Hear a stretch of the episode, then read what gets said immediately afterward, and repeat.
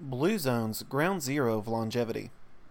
One of the best ways to understand how people can live longer lives is to go straight to the source.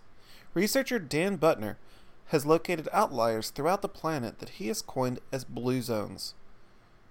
These are areas in the world where people are exceptionally likely to live to be one hundred years old. He went to these regions, talked to the people there, and collected data about their lives. These cities are located all over the globe, from Loma Linda, California to Okinawa, Japan.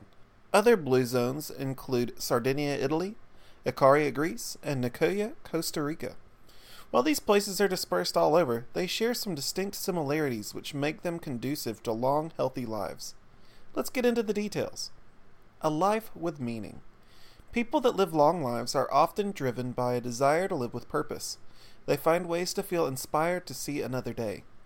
There's a certain life force encapsulated in one's determination to see tomorrow. In Okinawa, they call this ikigai, and in Costa Rica it's termed el plan de vida. Furthermore, folks in the Blue Zones tend to live in interconnected communities that allow people to thrive and flourish while preventing them from withering into obscurity. Staying busy on your feet. If you're wanting to live to one hundred, you should do your best to avoid a sedentary lifestyle. Blue Zone cultures tend to be heavy on moderate exercise. These tend to be places where people walk rather than drive. Cycling is also common. Many such locations still have an emphasis on manual labor, such as the agriculturalists of Sardinia. Culturally integrated stress management. Stress is hazardous to longevity. It eats away at one's life force, sapping men's testosterone and leading to other forms of hormone imbalance. Chronic stress is correlated with heart disease, obesity, and a number of other risk factors for early mortality. People in the Blue Zones tend to manage stress through various methods, including meditation, prayer, siestas, honoring ancestors, and even a little after-work wine.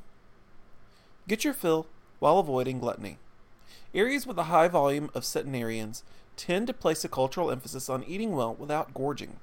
This is best characterized in Okinawa, where the people live by the Confucian concept of hara hachibu. Think of this as mild caloric restriction. Under this practice, people eat conscientiously, purposefully avoiding the sensation of feeling full. They regularly exercise their willpower to stop eating at around four-fifths full.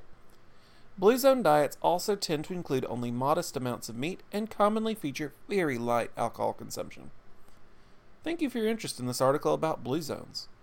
If you'd like to learn more about hormone replacement therapy, we encourage you to explore our website.